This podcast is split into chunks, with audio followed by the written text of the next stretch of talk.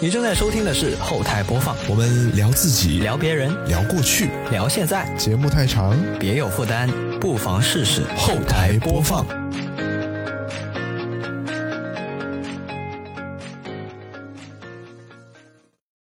本节目在每周一的零点零一分准时更新。您可以在 Apple Podcast、QQ 音乐、网易云音乐、小宇宙、喜马拉雅、荔枝 FM 和其他泛用型播客平台收听到，全年无休哦。好，那么以下就是本期节目的内容。Hello，大家好，我是 Coming。Hello，大家好，我是 Johnny。哎，这一次又回到我们这个就要看电视的这个栏目了。其实上一次我们就要看电视的栏目，就不是说是什么半年番、什么半年一更嘛。但实际上，现在我们算起来，上一次呢是春季篇，那这一次毫无疑问就是夏季篇，也就是说已经变成是一个呃季更的这么一个节目了。它不再是半年番了，它一年可能会有四期了。那为什么会出现这么一个情况呢？就是因为我们现在的节目啊。做的是铺排的是越来越大了，所以它需要一些节目来填充。然后我们作为一个这个常规的栏目啊，那肯定是要填补上的。而且啊，其实我在这个工作以外，平常的日常兴趣也是看各种各样的影视作品嘛，所以其实看的也不少。那如果真要说要积攒个半年再说的话，我可能得一直说说说说说一个人说三个小时。哎，正好这次有这个机会，我就下季篇我就可以先把我这一季的先分享一下，而且让大家也能够去跟上这个进度。就比如说很多剧都是现在正在播的，它快要结局，但它还没有结局。那如果大家感兴趣的话，就可以去收听一下。嗯，然后情况就是那么情况啊，那咱们就赶紧开始吧。一般我们这个节目都都蛮长的，对吧？废话就不要太多了。那这一次还是老规矩了，那 Johnny 先来讲讲最近这个夏季你有看什么影视作品是值得推荐一番？嗯，怎么说呢？我感觉我所看的一些影视作品，很多都是偏向于可能在大众之中，就是它口碑相对较好的一些作品，嗯我会去选择。就是说我不会说我盲目的。其实我在之前的节目里也有聊到，就是呃，因为有一些朋友会开那个 Netflix 的会员嘛。或者说是其他的平台也好，就是什么 HBO 啊、Disney Plus 那种，就是大家会开。但是呢，就比如说我开了 Netflix 会员，我会觉得我会很困扰的一点，就是我点开主页，我望着这么多剧，很多我都听过、啊，然后好像都口碑还不错，然后我就开始纠结，我应该吃呃，就我应该看哪个，看哪部剧。嗯。哎，我就会开始很纠结，然后就会让我很烦恼，让我一步都不想一一步都不想点进去看，所以我经常是、呃在网上面看到大家推荐啊，觉得哎这个剧还不错，那么我就会去寻找，就直接搜索，就会更直接一些、啊，找到这个资源，看他的然后去推荐。去对去观看。那么我想要推荐的，首先是第一部就是我还正在看的一部剧。哦，还没看完，这意思是吧啊非？常精彩。就是它其实第一季已经更完了，但是呃，我还没有看完，我现在看到第三集。它第一季呢、是一共有八集，这部剧的名字叫做《终极名单》啊，哎呦，这名字我好像听过，最近也蛮火的，《终极名单》。是我记得是叫《终极名单》吧？就是呃呃，我记得他的名字是对，没没记错，是这嗯个星爵、啊，星爵主演的。对对大家都知道星爵这个演员吧？啊，Chris 啊，对，这个这个 Chris Pat Patrick 啊，对，然后这个演员非常的帅气啊，然后哎，确实，喜剧演看到他 看到他的这个脸啊，就想起他那个演星爵的那个场景，就有些喜感，就那个唱歌的那个名场面啊，啊就那个嘿，那个那个 侏罗纪也是他呀，对对侏罗纪也是他把手伸出来。呃，这部剧呢，它其实呃，我下以下内容会涉及一些剧透啊，就是哎呦那我如果想看的话，岂不是被剧透了？那没关系，当然也是没关系也是第一集的一个内容，其实也是一个那个呃前集，就是有有算是一个简介吧，就是一个剧它是怎么开始的，啊它第一季 第这个第一集他会交代嘛。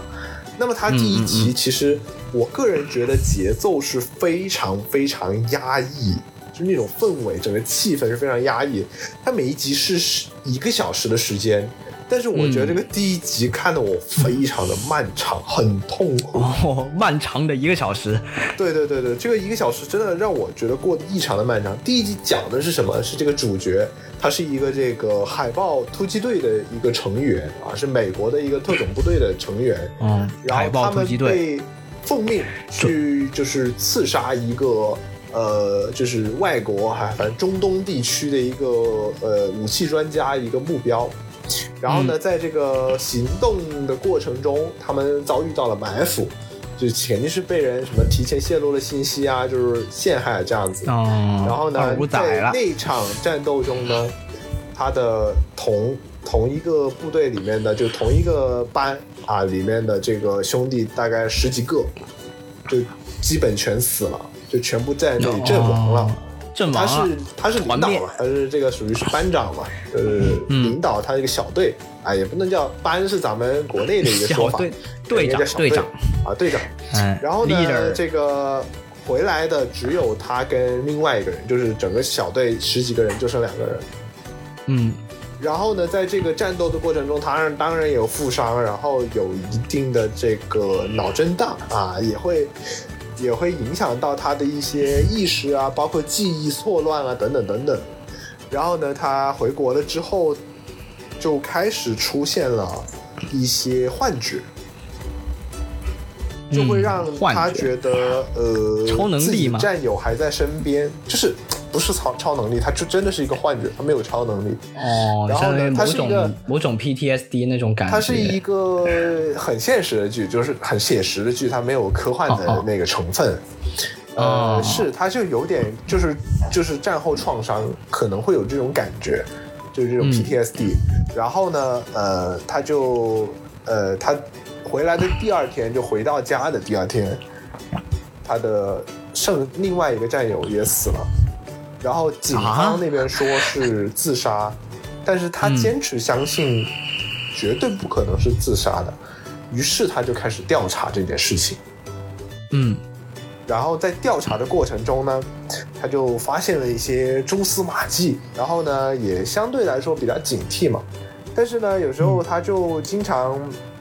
会出现那种记忆错乱或者说头痛的情况，他会觉得很痛苦。然后呢，他老婆那个时候也就想，就说你要不要去做一个那个扫描啊？是。就是那个、哦那个那个那个叫什么扫描啊，就是核磁共扫一下脑啊，核磁共振，对对对。然后呢，他就去呃诊所做了核磁共振，然后在核磁共振过程中，他当然又陷入了回忆，然后嗯。回忆完了出来之后，突然间这个整个诊所都安静了，然后呢，他就发现这个一出来之后，就有人拿枪怼着他那个脑袋了。啊，这个是真实的事件吗？还是他想象的？呃，这个我现在真还不确定，因为我还没有看到他到底这个东西是真的还是想象出来的。这么复杂哇！因为他其实是一直一直是有夹杂着他的回忆，他的幻想他一直一直在穿插。然后呢，嗯他他就把这个他是有两个杀手来杀他，他已经把医生打死了之后，他就呃制服了呃杀死了一其中一个杀手，然后另外一个就逃跑了。然后呢，嗯他那个时候就觉得不太对劲了，然后呢就赶紧穿上衣服就赶紧往家里跑，往家里跑完、嗯跑完之后，就回家看到了家里的惨状，就是妻子跟女儿都死了。啊，哇，这太惨了！呃，但是其中有一个小细节，就是在他使用杀手的手枪的时候，他看到的那把手枪。是他之前回家之后锁在卧室保险柜里面他自己的手枪。哦，现在别人拿了他的枪，对，这感觉但是他那个时候他是认为是别人拿了他的枪，就是从家里从保险柜里面拿出来，然后嗯。先杀，就是就是可能杀害了他的呃妻子跟女儿，然后呢再过来杀他这样子。的，然后，但是别人又有另外一个论点，就是说你有没有因为因为后来警察到了现场之后，在现场没有找到那个打死被打死杀手的尸体。只找到了医生的尸体，啊，然后呢，那个地上也没有血迹，也没有什么什么东西，就是现场很干净。所以，就那个时候，警方就推出一个论点，就是说，有没有可能你那两个杀手来杀你，是你臆想出来的？然后哦，就是你的都是他妻自导子自演的，和女儿都是你杀的，哟，这太可怕了。这个就让他自己觉得很崩溃嘛。就是其实他根本就没有办法搞清楚到底是怎么一回事。那么接下来就是他的，他要弄清楚这到底是怎么一回事。但是妻子跟女儿已经死了，其实他一直都很悲痛了。然后他嗯需要去寻找说，到底这个是我是我杀的，还是说这个到底还是另到有底是怎么一？回事？对，对，他在调查的过程中就发现了一些端倪，然后就开始他的这个调查计划也好，算是复仇计划也好。当然，他还有一个、呃很好关系很好的好兄弟是在美国的中情局工作的，然后就一直有帮助他去调查呀也好，什么怎么样的。这个就是接下来的故事，我就不跟大家剧透了。但是可以这么说，就是这个剧的前两集，我个人觉得是非常非常压抑的，而且它的那个、啊两集都这么压抑。它的 OP 就是它的开场的那个片头曲也非常的压抑，有，所以就给人一种很漫长的感觉，但是感觉。但是这个剧真的，我觉得它不是在制作，它不是在制作上很高级，而是嗯。我个人觉得它的剧本弄得很好，嗯，就它哎，各种听听你这么呃描述啊，是不是如果它是一部电影的话会更好一些？就是它压抑的部分就就篇幅就少了一些，就可能在前十几二十分钟，然后后面就一连贯，反正它也八集，也不是很长嘛。对，它不是很长，然后说不定还有接下来几季嘛，对吧？这个这个不好说。嗯但是它其实每一集，你看它已经到了一个小时嘛，一个小时其实已经挺长的了。就我们平时说看全游是那种电影的感觉，就因为全游的那个篇幅，它每一集的这个时长会比较长一点点嘛，它这种也是相对来说比较长，所以我觉得还是剧本就是剧情写的非常的不错，非常的精巧。啊，这个我觉得是、呃值得去看的。当然，大家就做好一下心理，就是做好一下心理建设，就是提前告诉大家，就是相对来说会比较压抑一些。如果能接受的话，可以去看一看。嗯，OK，嗯，哦，这个就是专你最近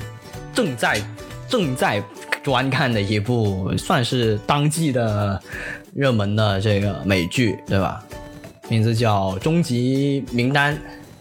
哎，但说实话，这个名字就跟很多别的名字都撞了。就是如果你在一堆名字里面看到这个名字，你很有可能会觉得是自己以前看过的某一部片子，但实际上它是一部新的片子，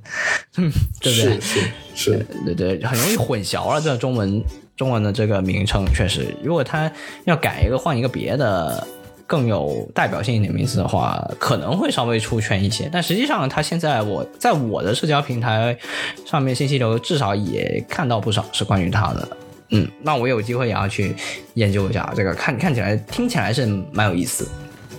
OK，嗯，那接下来就就就由我来啊说两部好了，好吧？因为专你可能看的量会比较少一些，专你最近比较忙一些，对吧？而且我有十四部作品要要分享呢。好，那接下来我就马上来。那我第一部分享呢也是我正在正在看的，也没有看完，而且我没有看完是因为它没更完。也就是说在，在咱们这一期播客节目播出的时候呢，它也还没更完啊，它好像是周中更新的，我们是在周一更新啊。呃，名字呢就叫《正义的算法哦，》。哦，这部剧 Johnny 有听说过吗？呃，没有，但是哦完全没有是吧名字我觉得很特别。哦，OK，那我就来讲解一下。然后，首先，《正义的算法》呢，它其实是 B 站跟迪士尼联合出品的，所以呢，它在中国大陆地区是 B 站独家，而在其他的地区的话呢，是 Disney Plus 上面的作品，就是很很惊奇这个搭配为什么会会有这种哦，这这这种搭配出现，联合出品，对吧？那而且它是一部台剧哦，它是一部台剧，哦，对，这这就是一个很很有意思的组合，它既是台湾制作，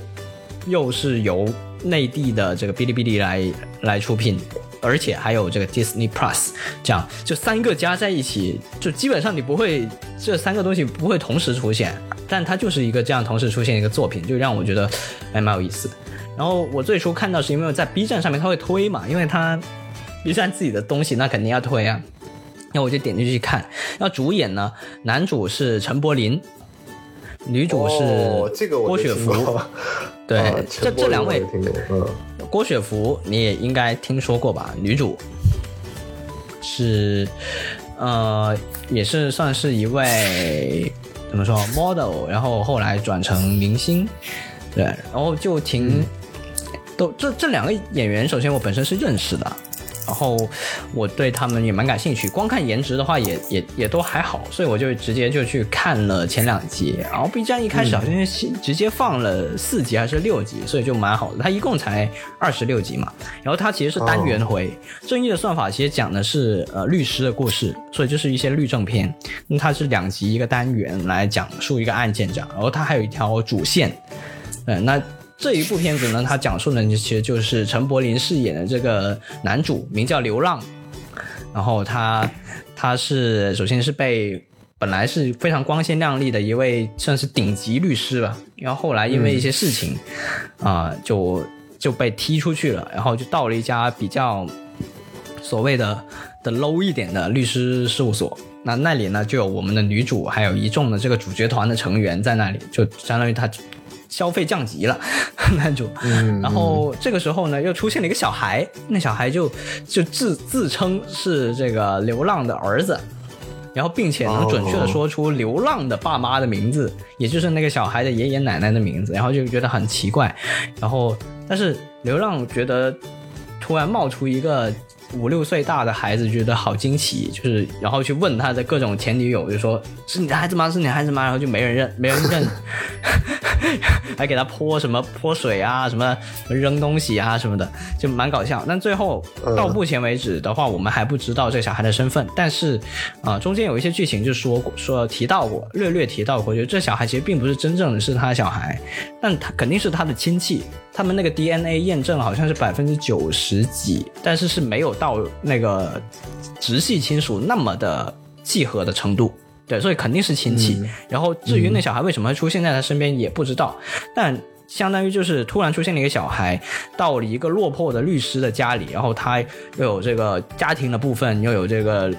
律师的部分，这样的一个单元剧，我觉得蛮有意思，蛮搞笑。然后同时呢，就是我其实很多年没有看台剧了，虽然近年来台剧，呃，出彩的台剧也不少，就也有好几部。上一次我看的台剧好像还是《想见你》，嗯，但是这一次。哦这一次是我时隔多年再看台剧，但它不不能严格意义上算是纯台剧，因为它毕竟还是这个 B 站跟 Disney Plus 出品的嘛，对吧？所以它有很多很多我们熟悉的元素，就比如说他们聊天那个特写看到的是用微信聊天，然后有一些是也是有用简体字的部分这样子。对，我觉得这个是在有些出戏？确实是会有一些出戏，但是这个也无可厚非啊，因为钱到位了，那就必须得这么干，对吧？你也不能把它当成是一个纯台剧，因为他自己没有定义为自己是台剧，只是恰好这个班底是台湾的，而且的演员也是台湾的。这里就得提一下这个、这部剧的导演许富祥。那许富祥呢，可能大家不太认识他。那实际上呢，他之前有上过内地的综艺啊，那他其实就是那个台湾女星陈意涵的老公。嗯，是一个呃导演，然后之前也拍过非常多的 MV。对，就是这次是我第一次看许富祥去拍摄这个台剧，对，感觉上也是蛮不错的。然后我看了很多花絮，我就觉得，嗯，这一部剧。许富强的这个风格还是非常非常明显的，而且这个喜剧轻喜剧的风格也是让我非常的喜欢。嗯，那个距离感没有这么强，没有那种纯律政剧那么严肃。对，就是如果你是像 TVB 那种律政剧，它可能就是真的是蛮严肃的，但但是又不会说太太太过于出戏吧，就是那种拿捏的分寸拿捏的非常好，然后也可以明显的看出这部剧呢，就至少不那么缺钱，就有也有吊威亚的戏啊，也有什么别的戏，就都都蛮不错的。看来这个哔哩哔哩跟迪士尼还是给的这个钱还是比纯粹一部台剧要给的钱要多得多。这个对于 导演的发挥也是很好，因为我们自己如果是拍 TVC 或者拍一些什么自媒体的内容，也知道这个钱有跟没有是真的差很多，就很多创意你没有办法落地，这个是真的很很大的一个问题。但是这一次其实蛮不错，嗯，对。是然后这部剧我不知道你听起来感觉怎么样？我觉得还是可以啊，就是这个主题我可能会比较感兴趣，就是律政剧啊。其实我嗯看的不是特别多，但是对于这种题材，我觉得还是蛮感兴趣的。而且它是一个我不知道你有没有看过那个严肃的，嗯，日本的那个《Legal High》这部这部剧，嗯，哦，没有是吗？但很多人把它《正义的算法》称为是这个华语版的《Legal High》啊，我觉得有一些类似的地方，就是男主都是那种为达目的不择手段的那种，有点呃反常识的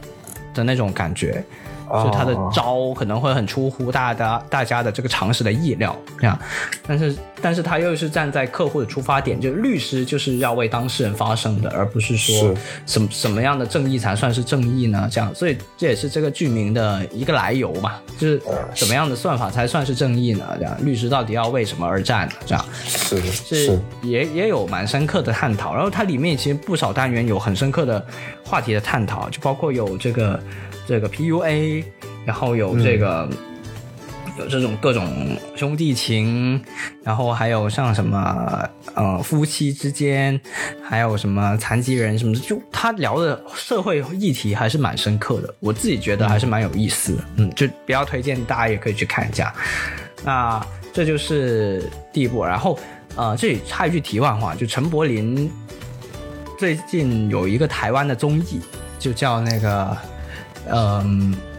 《极岛森林》。《极岛森林》是一部完完全全的台湾综艺，然后现在 B 站也买过来了，也买过来了，哦刚好就是也可以配套去看，所以大家可能最近在 B 站上面看到陈柏霖出现的次数会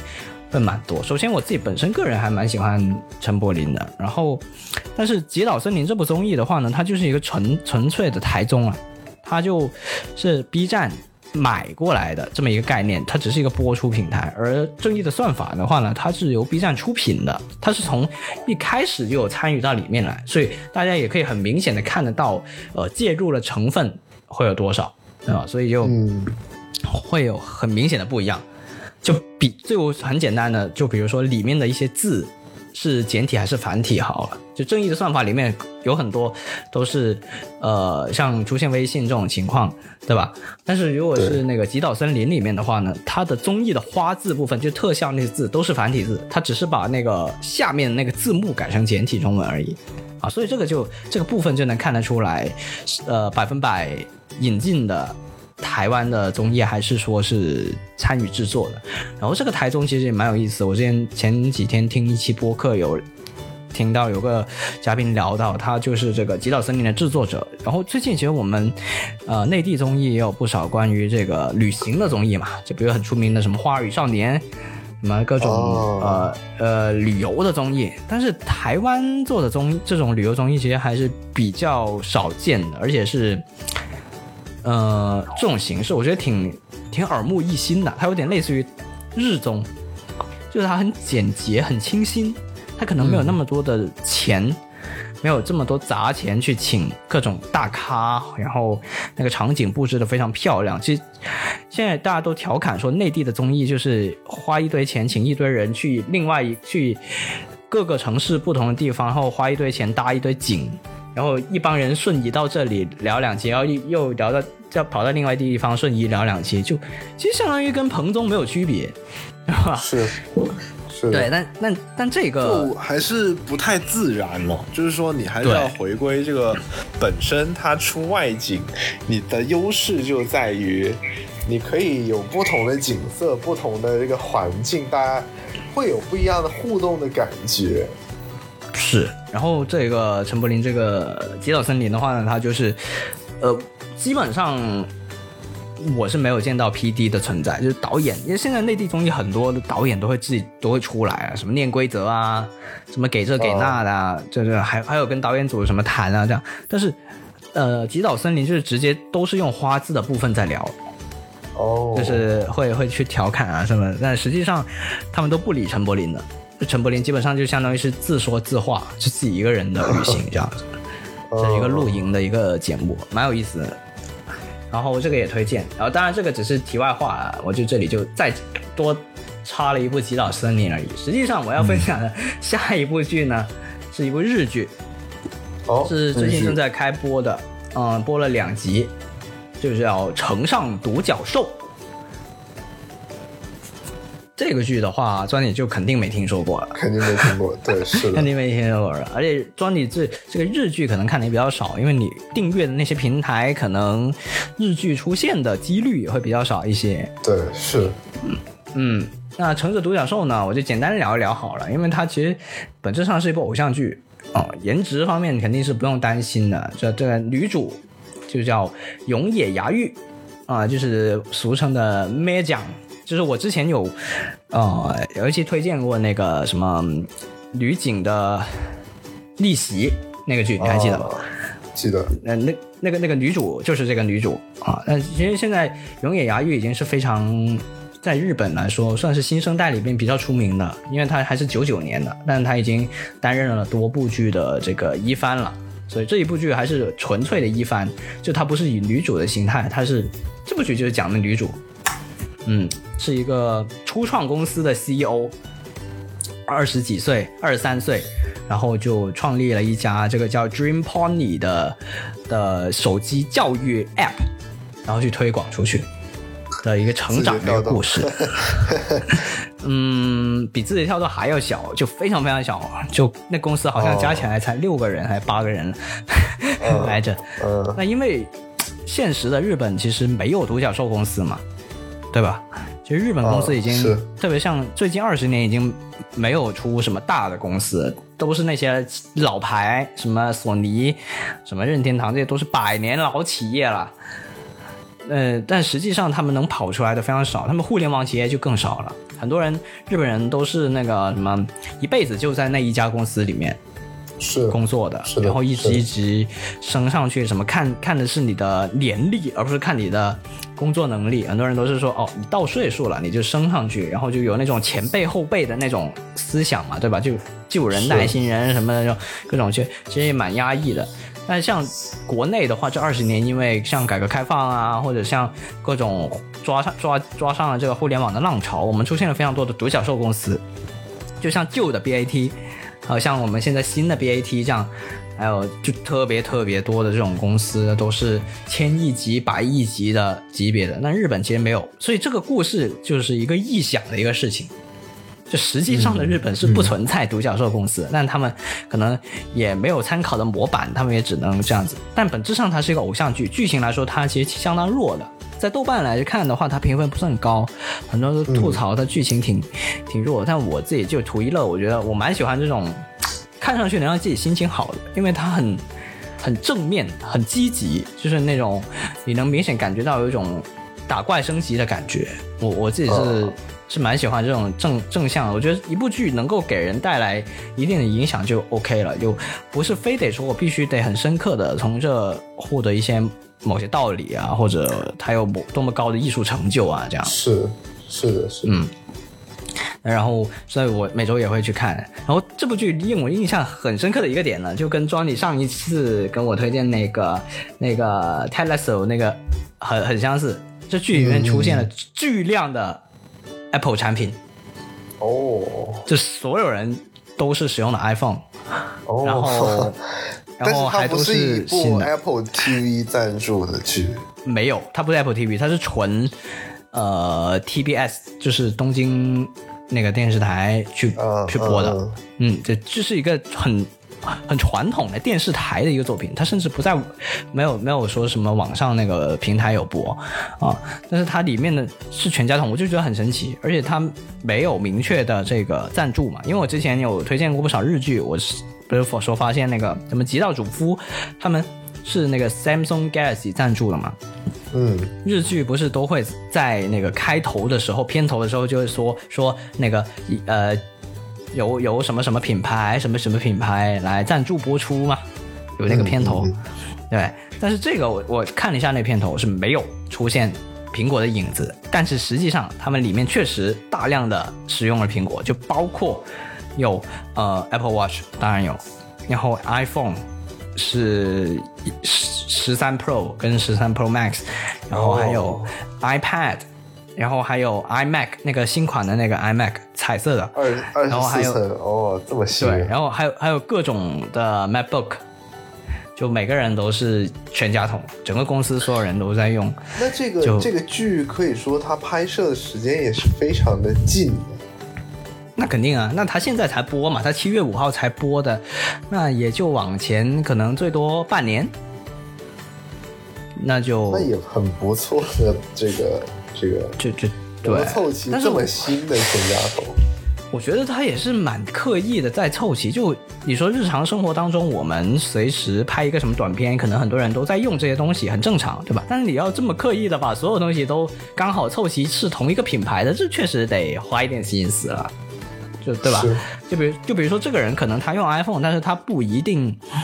他哦这个人他有 iPad，但不他不一定用 iPhone，这个是很常见的，在日常生活中。嗯，但是他这部剧就是配置就是，哎，我用这个 iPad 画这个图，但是我同时又有 iPhone，我又有 Mac 什么的，这个就感觉有一点，这个是我至今没有想明白的问题，我不知道这个是不是跟苹果确实是有一些宣传在可。能是不是就是导演的一个执念吧？就反正你用的话，那大家都用一套呗，就反正不要分的，就分的那么多散的其他品牌的，就就弄一块儿也方，也可能看起来更好一点呢，是吧？这个不好说。嗯，我个人觉得有可能是 Apple 的这个隐性的这个资助，因为其实很多人会 都会觉得说苹果在营销方面没有花什么钱，就说哇，苹果是谁呀、还要花钱做广告什么的。啊，现在现在大家都看透了，因为因为你现在发现，其实苹果经常在微博上面这个投广告是很明显的那种广告。是啊，这之前大家都觉得说，哎呦，苹果找你打广告那是你的荣幸啊，或者怎么样？那是什么什么苹果没有那个账号啊，甚至都不开社交账号，还怎么打广告呢？那实际上大家看那开屏是，然后那个信息流里面也有 Apple 的广告，就比如现在我们正在录制的时候，这个新款的这个 M 二芯片的 MacBook Air。就这个广告是铺天盖地的，但很多人没有意识到啊、这个是苹果花钱打的广告。那所以这个就是它怎么说是说他鸡贼的地方嘛，就是他没有明确的说出来，所以我觉得这部剧里面应该也是，因为他其实面向的是那种年龄层可能比较小一点的，就大家都是看偶像剧的，然后他这个题材也是很互联网的。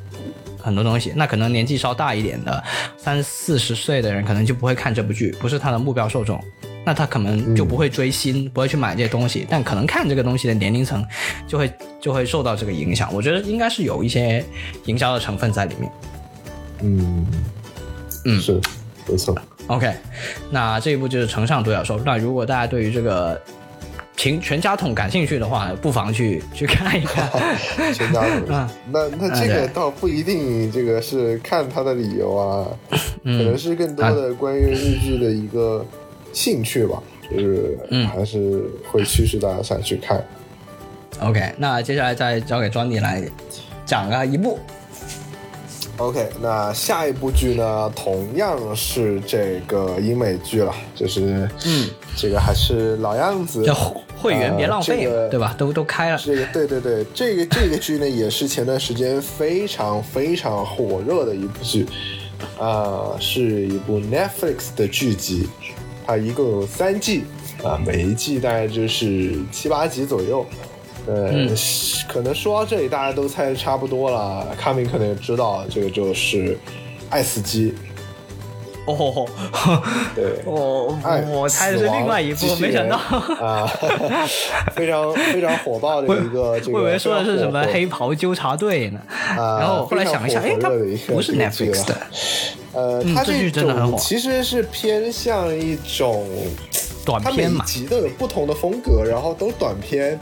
甚至有一些集它短到就只有几分钟，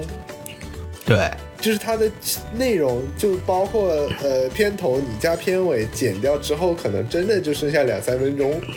呃，就像《爱死机》的第三季有一集叫做《迷你亡灵之夜》，嗯那一集它就非常非常非常的短。它就是做了一很可爱的一个小东西，然后就去很快速的去讲述一个故事。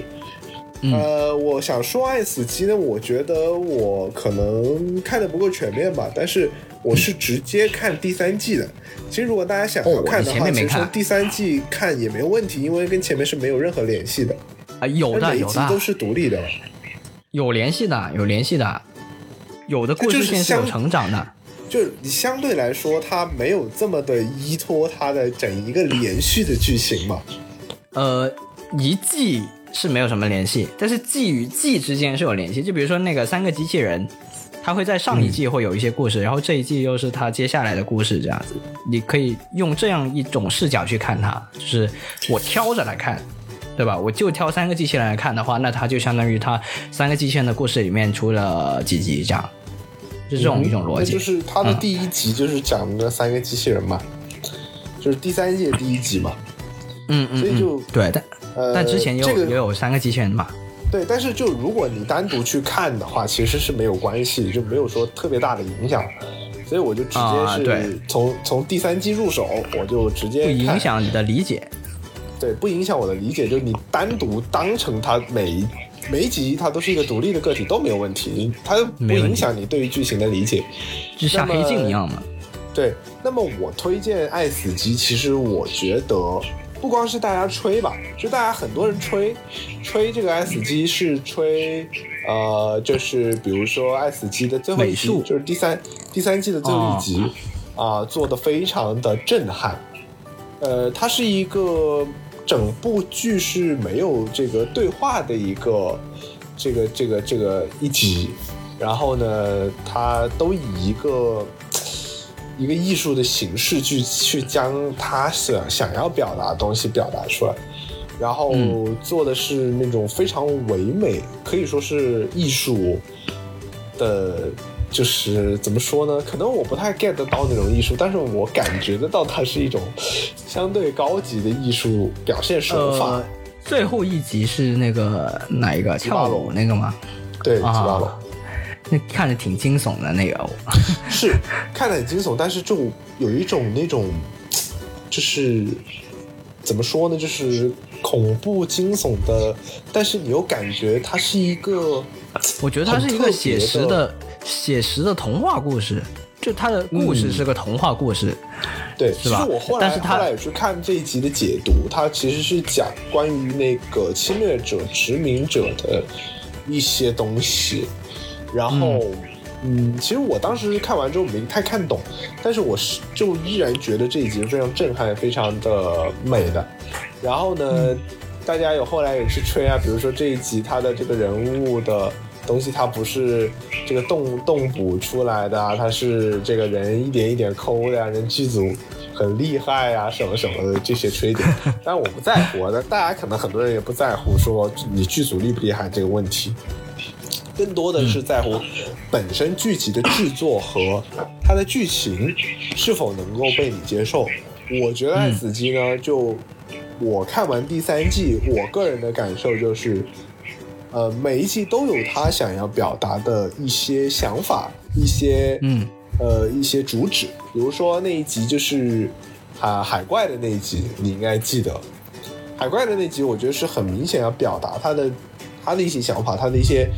主旨的一集，就是、呃，就是那个第二集是吗？哦，我没看不记得是完哪，一集，我没看完，我就挑挑了三集来看。对，我就看了我嗯。看了三个机器人，看了那个那个虫虫群那个在啊虫群。海底的，嗯。然后还有一个就是那个吉巴罗跳舞的，其他的我都还没看的。嗯，但是你说那个船长，我应该没看那呃个。船长那个你应该没看，对对对，那个嗯不是在里面的。当然，其实如果大家想要看相对轻松的，呃，其实第一集就是三个机器人那集相对比较轻松，就没有特别的压抑，或者说会有点恐怖但其实如果你想明白了的话，是挺也挺深刻的。这三个机器人一直想表达的东西都是挺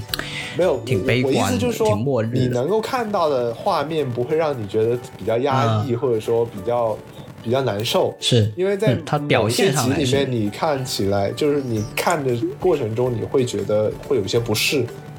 对，画面确实是出啊现了服饰。对对对对对，就比如说那个虫群那那集，我记得也也也有，点那个那个尺度也真的挺大的，就挺恶心的那些虫。嗯，还包括那个，呃，那个是叫虫群吗？还是那集就是叫做《葬于殿堂之上》啊？我记得就是那集译不同吧就是，呃，那就是那个讲那个特种兵进那个山洞嘛。哦，不是这个，那我记错好像不是。啊那就不是，那就是进山洞，是一个男的呃到了一个虫虫的地方呀，那个虫群，然后那个女的来接他，然后那个女的被那个虫给吞了，然后最后男的，因为男的想利用这些虫来来当那个生产生产能源嘛，后来被虫的首领给发现了，这个是虫群那一集。我记得就是在海里面的那个虫群哦，我记得了，对对对对，嗯嗯嗯那那那集也尺度相对比较大，然后还包括后面还有那种，呃，我记得有一集是讲那个改造的那个机械熊的那个那个故事，也是相对来说尺度会比较大，包括其实吉巴罗，我觉得尺度也蛮大的，呃，其实会有一些不适。然后，相对我我个人觉得，首先第一集是相对比较轻松的，还有一集是那个呃梅森的老鼠，好像是叫这个名字，那一集是相对比较轻松的，因为它的结局也是比较美好的。然后那集我觉得就是那个本太空猫那集吗最轻松。嗯，不是吧？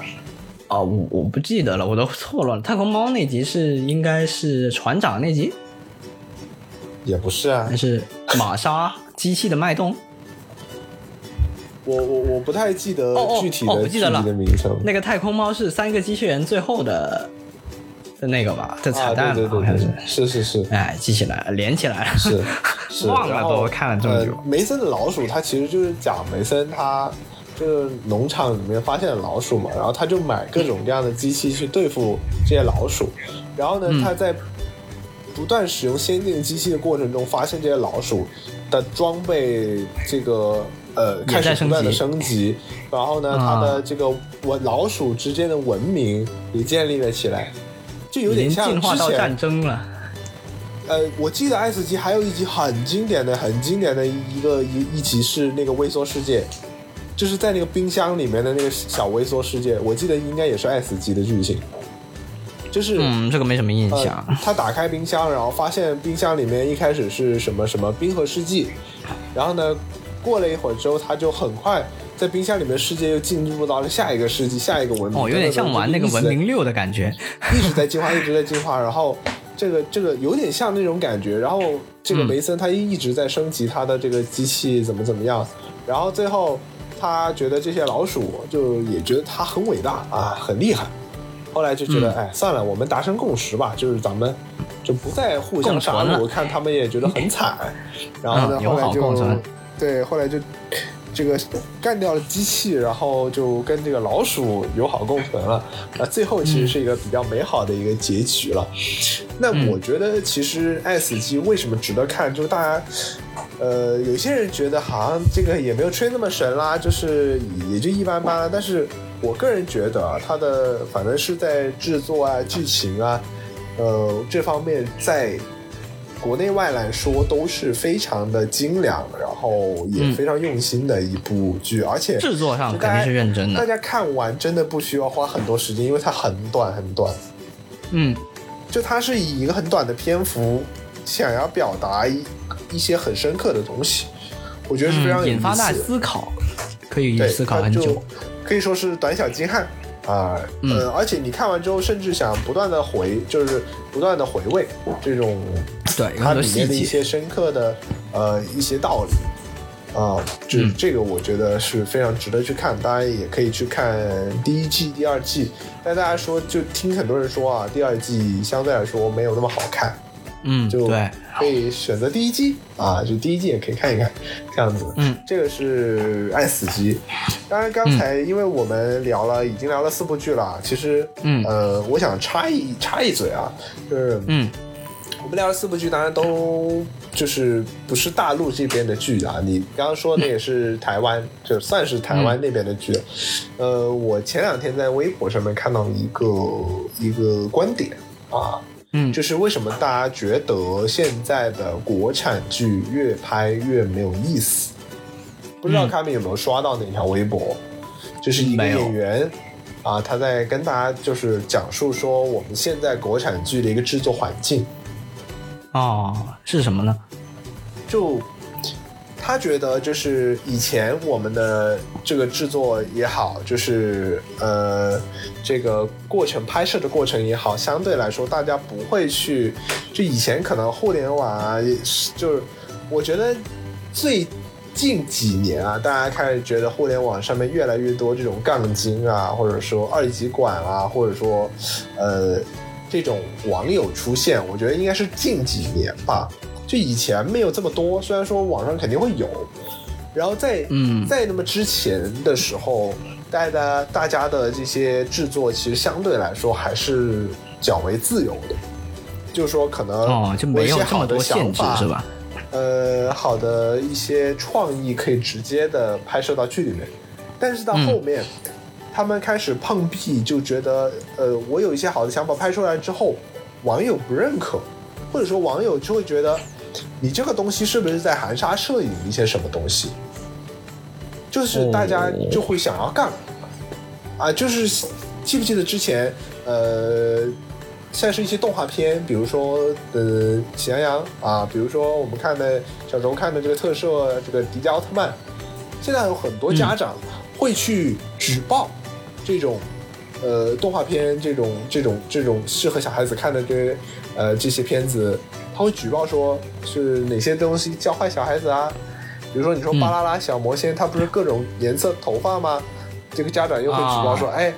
这个会不会 这个让小孩子要想去染发呀？嗯。这种，我觉得其实是蛮可笑的一件事情，但是确确实实发生在我们的现实生活中，这样就会影响到这个影视工作者、制作者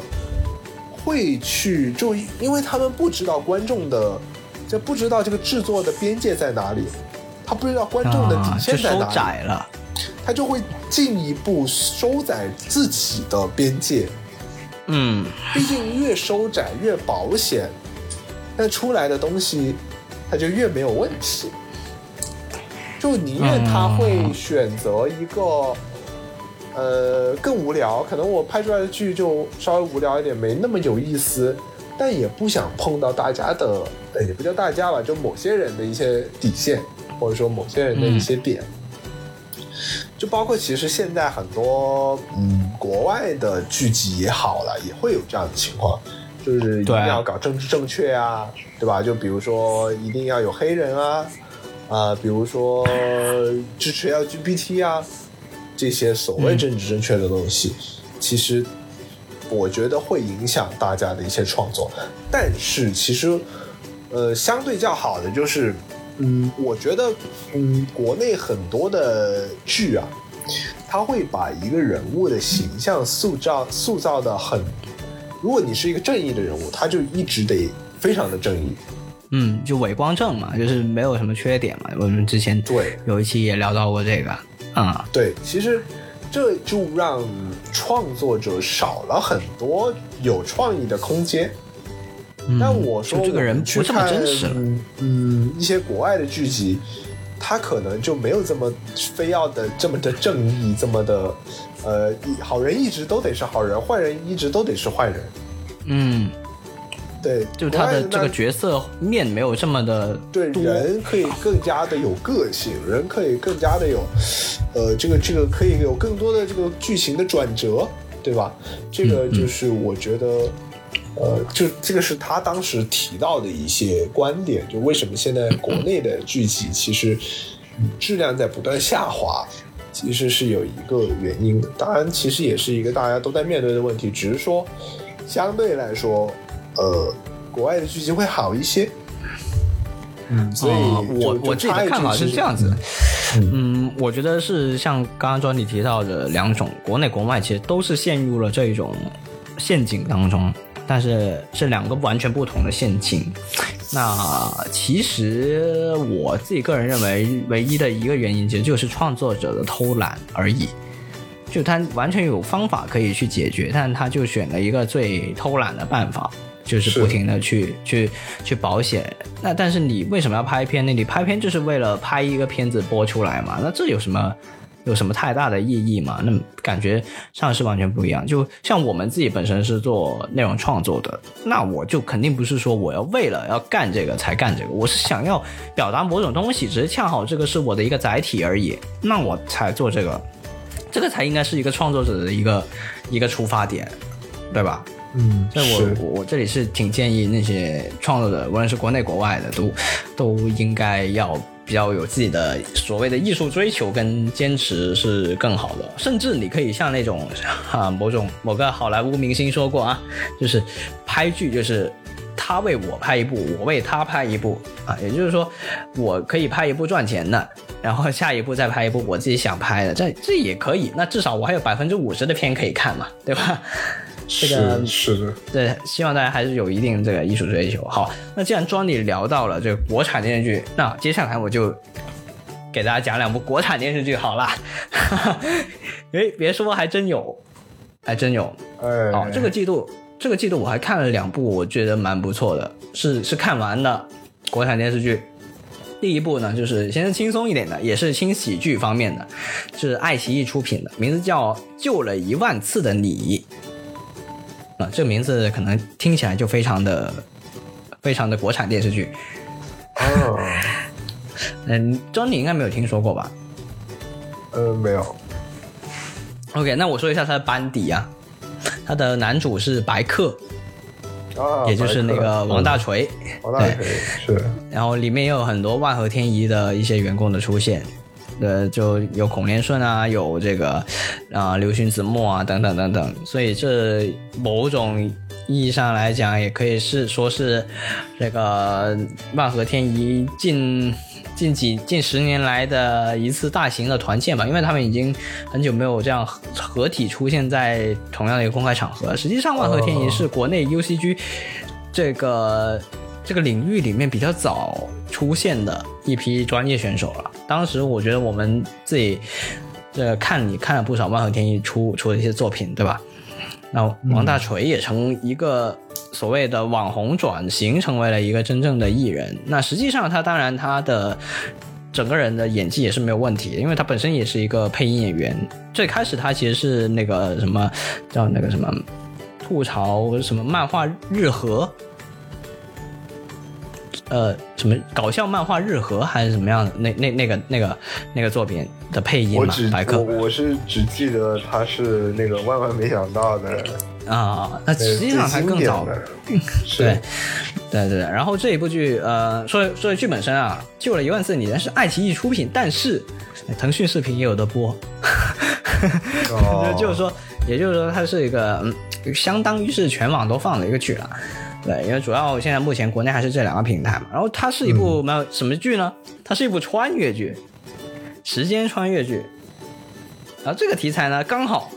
它播出的时间是在那个开端的热潮之后，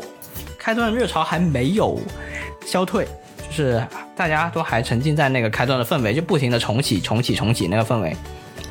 然后救了一万次的你呢，也是一部不停的重启、重启、重启的剧，然后很多人就会去对比，就说哎。会不会又来一部了？然后就会有有的人又说，哎，是不是你跟风啊什么的？那实际上我在看了，我本来也是抱着这种心态看了两集，看完之后我就觉得，哎，完全不一样。它不是、哦不是那种不是那种一类型的啊，虽然大家都用的是同一个不停的循环的这种这种时空穿越的概念，但实际上它是另外整个片子给人感觉就不一样。首先它的基调是一个轻喜剧，而开端的话就很明显是一个有点类似于科幻的一个现实剧，对吧？很多东西除了循环以外，基本上都是基于现实的嘛。但是像救了一万次的你的话呢，它是首先它的循环开启的条件是非常搞笑。这个男主呢，呃，白客饰演的这个男主呢，名字叫白真相。然后只要有人骂白真相，你去死吧这句话，然后男主就会马上死掉。就各种情况，有可能被车撞，有可能掉下楼，有可能有台风，有可能就各种夸张的死法。对，哦就可能突然被雷劈中，也有可能就，然后就女主就醒了，女主陷入了循环，也就是说男主一死，女主就会从同一天的早上起来醒来这样子，所以女主呢就必须要解除这个绑定，或者说她不想要不停的重启，她想要活到下一天，那她就必须得保证没有人骂这个男主，然后啊、呃男主其实是女主的上司，然后男主是一个魔鬼上司，就很多人很恨他，所以就会有很多人去骂他，而且他整个人性格也非常的有问题，所以就会路上有很多人骂他，然后就女主就女主就不停的重启重启重启重启，然后其实这里已经很明显就看得出来是一个慢慢教导男主的过程，就让感化他。让他成为一个好人，对身边的人好一点，那这样身边就不会有人骂他去死，对吧？然后同时，嗯然后同时呢，他有很多我们呃以前想到的一些很有意思的点，就比如说像开端里面就会说，哎，我循环的话，我是不是永远吃就不胖，对吧？或者说我呃这个可以吃很买很贵的东西，反正这个钱明天又会回来，我就可以无限的享受这种服务类型的东西，对吧？嗯嗯然后要买彩票啊什么的。那这个这部剧呢，就完完全全把这个给玩出花了，它就有各种循环开启的这种，呃，得到的好处吧。这他们都去尝试了一遍，因为男主女主后来知道了，啊、被骂会死这件事情之后呢，他们两个就就必须得联手去阻止这件事情发生嘛。然后他们就试过有什么、呃买彩票，试过不停的吃，不停的买，甚至呢有有有是公司遇到危机了。然后无法挽回了，然后这个时候呢，那个白真相男主呢就会要求叫了一个路人，你现在快骂我去死，然后那个人就觉得好奇怪，你干嘛骂你去死？然后他就强烈要求骂，然后那个路人就真的骂了他一句，然后他们又重启了，然后他们就把那些事情给解决了，相当于那个公司就没有危机了，啊，他们就利用了这个循环，哎，这这一点就非常的聪明，对吧？就还能这么玩，就既然你出现了这个事情，那我为什么就不好好利用一下你呢？这样啊，逆来顺受啊，对，就很有意思。就，然后最后这个结局也是非常感人，这里我就不剧透了。那总的来说，我觉得这是一部呃出彩的轻喜剧。如果是以轻喜剧的心态去看的话，还是蛮好看的。对，嗯然后也是我为数不多见到白客正经的饰演一部剧，而且是一部呃挺长的我，二十四集哦。你看，万万没想到没有这么长，对吧？而且也是短片。对，这个是是代入感也挺强，我觉得挺好的，挺好的。然后这是一部轻喜剧，那接下来就讲一部大制作啊，这国产剧大制作，哦，大名字呢，这你应该也听说过，叫《暗夜行者》，不知道你们听过？啊，听过听过，嗯，这部剧其实我觉得有点可惜，有点可惜。呃，之前我上一次不是聊到那个《猎罪图鉴》嘛，不知道庄你还记不记得？嗯那个我就说，我觉得他很可惜，我觉得他应该要火，但没想到他真的火了。应该庄你也有感受到吧？就是《猎罪图鉴》那段时间是真的火了，就是在是因为我们节目吧？那肯定不会，那 肯定不会。但是呃我确实是在他火之前，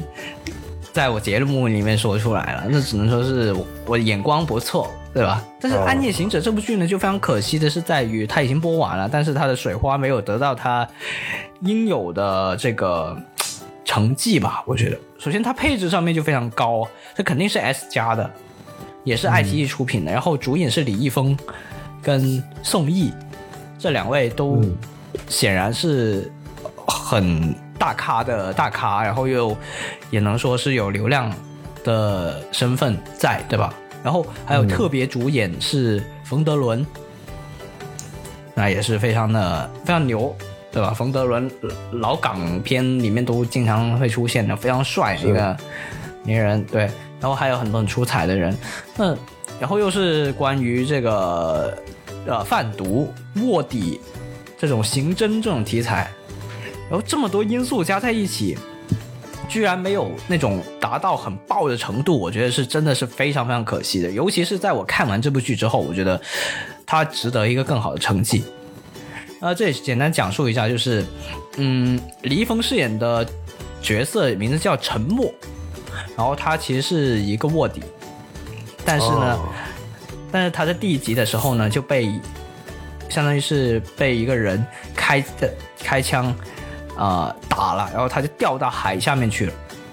然后后面就过了五年。他就以一个出租车身份、司机的身份又回归了，但那个时候他已经是另外一个人了，他的名字叫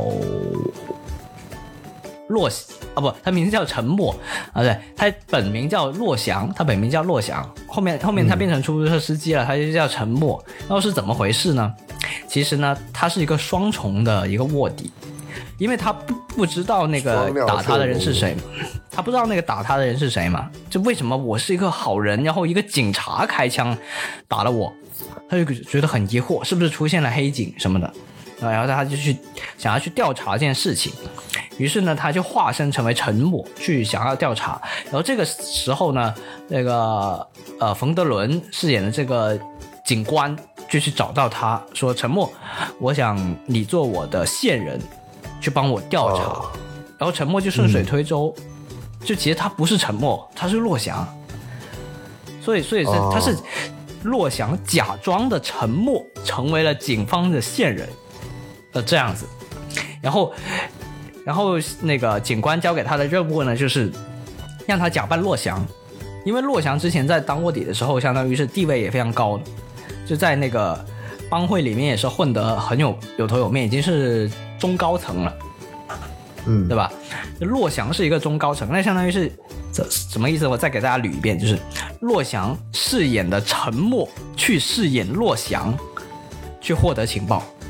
这个逻辑你们能懂吗？这我我自己装自己，有点有点有点懵逼啊，有有点懵是吧？有点懵是吧？就是怎么说？呃。洛翔是一个，就我们当然知道他是卧底，但是世人看来他就是一个帮会里面的一个高层，对吧？嗯。但是突然之间，这个洛翔这个帮会高层呢，他他就消失在人间了。然后过了五年，他回来了。然后他是他为什么回来呢？实际上他不是真的回来了，他是这个警官要求这个陈默去假扮的洛翔，假扮他回来。嗯，因为他们两个长得一模一样，所以他就那个警官就以为自己找到了跟跟洛翔一样的人陈默，所以就让他当线人去假装说啊，这个帮会的这个人已经回来了。实际上不是啊，实际上那个这个人就是洛翔，但是这件事情只有洛翔自己一个人知道。他这假装了三个身份，他所以这个挺挺考验演技的，就是想要不出戏还挺难的，就是他得假装一个人，再假装。一个人这样的感觉给到出来，我自己看起来的话，李易峰在这一次的这个饰演当中，嗯，算是及格吧，至少没有说太过于出戏，我觉得挺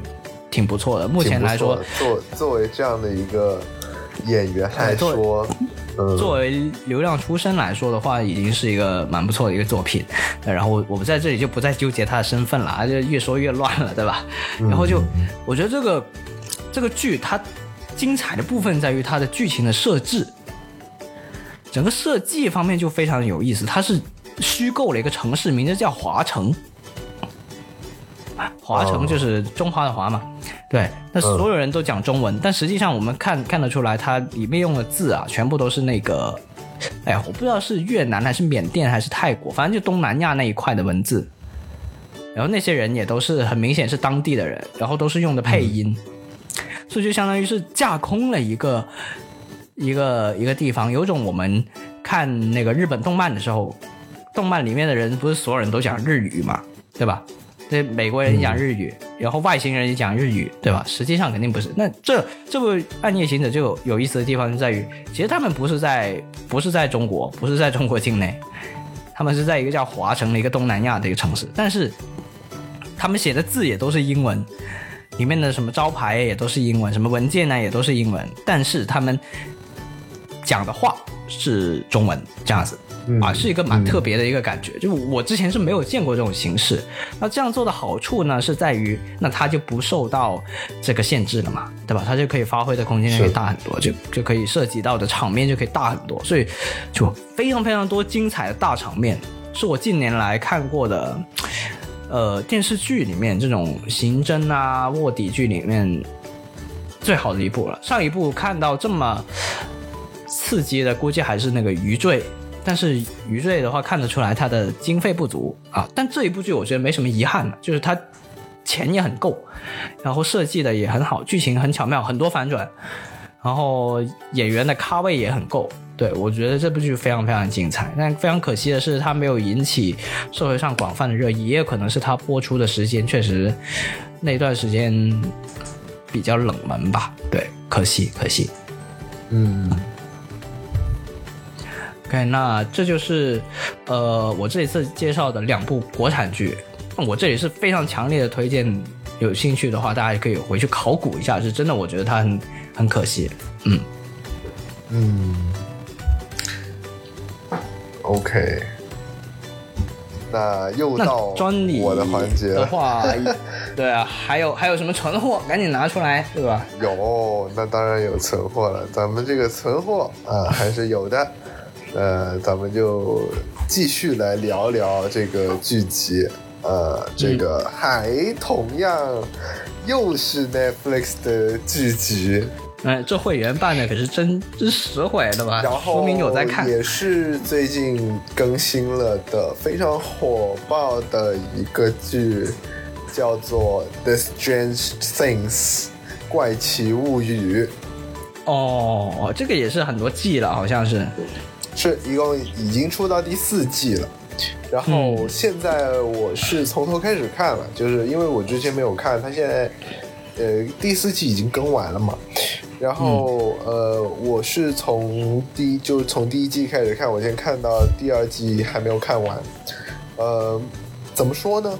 它是算是科幻的了，已经是科幻类型的呃剧有一点那个因素，对，对，然后呢，它，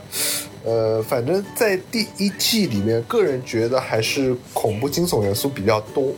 算是微恐，但是惊悚元素还是有一定。然后，嗯，我觉得它好看的点，其实是因为它的，呃，剧情设计还是可以的。然后整个制作不能说是讲一个什么样的故事呢？因为我只看过第一季第一集，所以我不是很了解它《怪奇物语》到底讲的是一个什么东西。它讲的是一个大的故事嘛？这对，讲的是一个非常大的故事，是这样子的。第一季呢，它大概讲述的就是，呃，一个小镇啊，一个小镇里面有四个男孩子啊，这个他们是这个一个就是就大家玩在一起的好兄弟、好好好朋友嘛。然后第一集你也看到，就是那个主其中有一个小男孩失踪了嘛。就是他们在玩完游戏之后回家，然后他走到树林里面就失踪了。对，呃，这个时候就引出了一个概念，叫做 upside 的 us upside down，就是有点像是里世界，或者说是就是嗯颠倒世界。对对对对对，颠倒世界就是在我们地底下，或者说是在另外一个维度的一个世界，它就是、呃，就是掉进去了那个世界里面。然后呢，呃，在第一季的过程中，其实是呃讲述了他们小镇里面的人，包括他妈妈，包括他哥哥，在寻找他的一个过程。嗯然后其中也发生了很多事情，然后就是中间出现了一个很关键的一个人物，就是诶一个小女孩儿，她是从嗯一个、一个就是研究所里面跑出来的小女孩儿，然后这个小女孩她是有超能力的，就是她能够用哦意念去控制一切的物体，所有品种吗？对人，呃，动物我不知道行不行，人是可以的。然后呃，包括就是物品都可以，它可以随意的用意念操控，非常强。而且它可以凭借一张照片去找到一个人，哇，这链接超链接，而且能够呃就是他能够看着这张照片找到那个人，听到他现在在说的话，哇，这能力都非常比绯红绯红女巫还要无敌了。非常厉害的一个能力。然后她是一个小女孩儿，也是跟主角团是一样大的年纪，然后她从研究所里面跑出来，然后，呃，实际上其实这个这个东西就我没有搞，就是没有搞清楚他们是不是跟这个 Upside Down 是有联系的，但是她确实能够知道，呃，就是她之后是有交代，说是小女孩有遇到里面的一些怪物。就他嗯。在那个 Upside Down 里面是有很多那种奇奇怪怪的怪物，他还会从里面就是钻钻出来去袭击现实中的人，就是呃、哦。正常世界里面的人。就嗯。一开始那个小男孩被抓走，也是因为这个这个他那个里面的怪兽出来袭击，就包括后面嗯有一个、呃一个女生的好朋友被抓走，是因为他那个时候不小心用那个瓶子割破了，呃，就用那个刀子不小心割破了自己的手，然后呢，那个怪物闻到了血的味道，然后就出来把他也抓了哦进，去。闻着味儿就来了。对，然后其实他们后来知道了这个特点之后，他们就故意的放出这种呃血啊或者怎么样去引诱那些怪物出来，然后想要去干掉他们，会有这样子的一个一些情节。其实呢，我个人觉得他的世界观其实是蛮大的，他呃看到第二季才开始慢慢的。深入地下，他们才真正找到了下面的那个世界，然后深入地下去，呃，挖挖掘更深的东西，就是关于这个里世界的一些东西。然后，嗯嗯然后听说就第二、第三季会更加有一个更加宏大的场面，就是我哦听、听听大家看完的说，然后嗯是部非常精彩，可以说是风靡全球的一部呃电视剧。我的久仰大名了，就远赴盛名啊！这部剧，所以就我觉得非常值得一看吧。但是嗯这个、这个剧呢，就是因为必须要从第一季开始看了，所以就门槛挺高，对对门槛挺高的，对对对，我就望而却步。嗯，是。但是真的值得一看吧，就是呃，当然也跟大家预警一下，因为因为一开始确实会有一些恐怖，如果能挨得过第一季的话，嗯，还是可以的。你这个门槛也太高了吧！我要熬这么久。因为第一季确实，呃，对于我个，当然也是对于我个人来说是稍微会也有点小恐怖了，就就可能对于承受能力较强的同学们来说，可能觉得哎，这小意思小哎，case 了，就这，对对对对对对，《怪奇 物语》真的非常的精彩啊！当然，我其实很想跟大家推荐《黑袍纠察队》，因为真的身边很多人看，但是我我其实还没有开始看，所以啊。呃就不好跟大家推荐了。不好说，不好说，是不好说啊没看过的我们不说啊。行，期待下个季度就可以分享了，毕竟我们这个节目频率已经提上来了，对吧啊，提上来了，是的，？OK，那《怪奇物语》的下一步就又回到我的主场了啊。接下来，哎、我我刚刚不是讲了一部内地出品的台剧，一部日剧，两部国产剧，是吧？那接下来要说什么呢？接下来就说韩剧了啊啊，也是一部非常非常热门热门的韩剧，并且也是在这个 Netflix 上面去播出的，也非常火的爆的。二十五、二十一，庄你应该听过吧？嗯，没有，啊，你居然没听说过？没有，没有，没有，没有。这部剧算是今年在我们国内来说比较火的韩剧之一了，就二十五、二十一，就是两个数字。然后它的英文名也也很简单，就叫 twenty five twenty one，听起来就很奇怪，哦对吧？其实是其实是两个年龄，就说的是男主二十五岁，女主二十一岁这样，一个非常直白的一个一个剧名。然后它其实就是那个很多爆款韩剧的这个电视台 TVN 这个庄你应该也略有耳闻啊，就很多韩剧开头就是什么什么 TVN 什么，然后有个二十一的气球在那里，这样就装哎，我我那种。可能我真的看韩剧看的比较少吧，然后 OK，然后对我我可能真的不是太了解。嗯，然后这部剧也是我时隔多年啊很久没有看韩剧了，然后我这次再看那部韩剧，真的很有意思。而且我看的时候，它已经早就播完了，我是在它播完之后再看的，我不是说那个时候火我就看这样。然后呃，这部剧在海外的话，就是在韩国本土以外的话呢，它是在 Netflix 上面上线，以至于我那段时间看那个日本综艺的时候，他们都有聊到。就日本的综艺聊到说哦，最近很火，《二十五二十一》是一部韩剧，这个就啊说明它是真的火了，对吧？它出圈了，出国了。嗯，因为、嗯因为你说在在中国看到有韩剧火，其实蛮正常的，但是在日本你说有韩剧火，这其实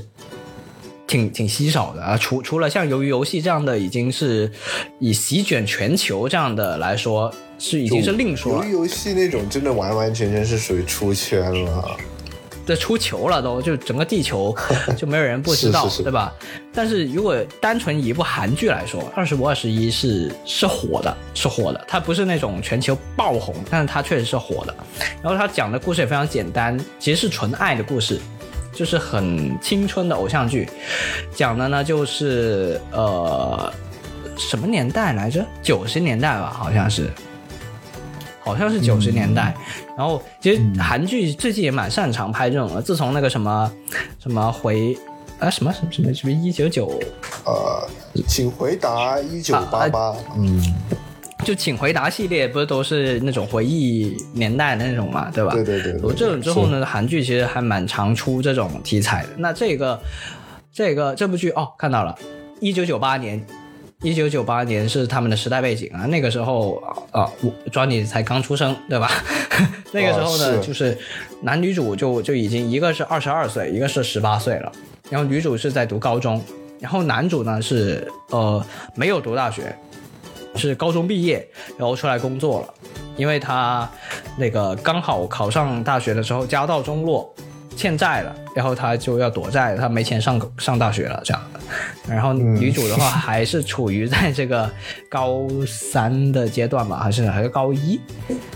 高一哎忘了，反正就高中嘛。对，然后呃是因为男主搬到了女主家隔壁，然后男主现在是一个送报纸，因为他要兼职接很多职，他才能去去维持自己的生活嘛，所以他只能租很便宜的房子，然后去打很多份工。对，然后就男女主就就遇见了，然后就一个纯爱的一个故事。但是这部剧我要讲的是，不仅仅是这个故事非常的感人，因为它是一个回忆向的。这个剧一开始它的视角是女主的女儿，然后去跟她妈妈，也就是我们的女主，但是那个时候已经是二零二二年了嘛，跟二零二二年的这个女主就吵架了。就赌气，然后她就回到了奶奶家，也就是女主的妈妈家，就老家的时候，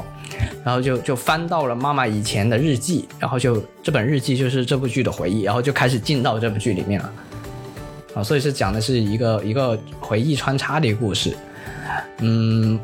所以很明显就已经能看得出来，这部剧是一个嗯传统意义上的 bad ending，就是男主跟女主其实并没有在一起到最后。就因为因为这个、嗯这个这个女儿啊，她的爸爸啊不是这个男主，所以从一开始就已经注定了这个结局是这个样子，就有一种什么嗯青春剧自带的这种这种 bad ending 的这种这种因素在里面吧，对，就让它就再加上了一层这个这个加持。然后这个剧主要讲的呢，就是他们呃女主她其实是很喜欢击剑的。就是那个奥运项目那个击剑，但是击剑呢是需要训练的。然后他自己本来那个学校那个中学呢是击剑部没钱，然后就解散了。然后女主就转学到另外一个学校，然后那个学校出了一个奥运冠军，这就其实就是女二。然后她她就在那里练击剑，然后女主就一路开始啊、呃练，然后就包括在学校里面发生很多事，然后男主也鼓励她。后后来整个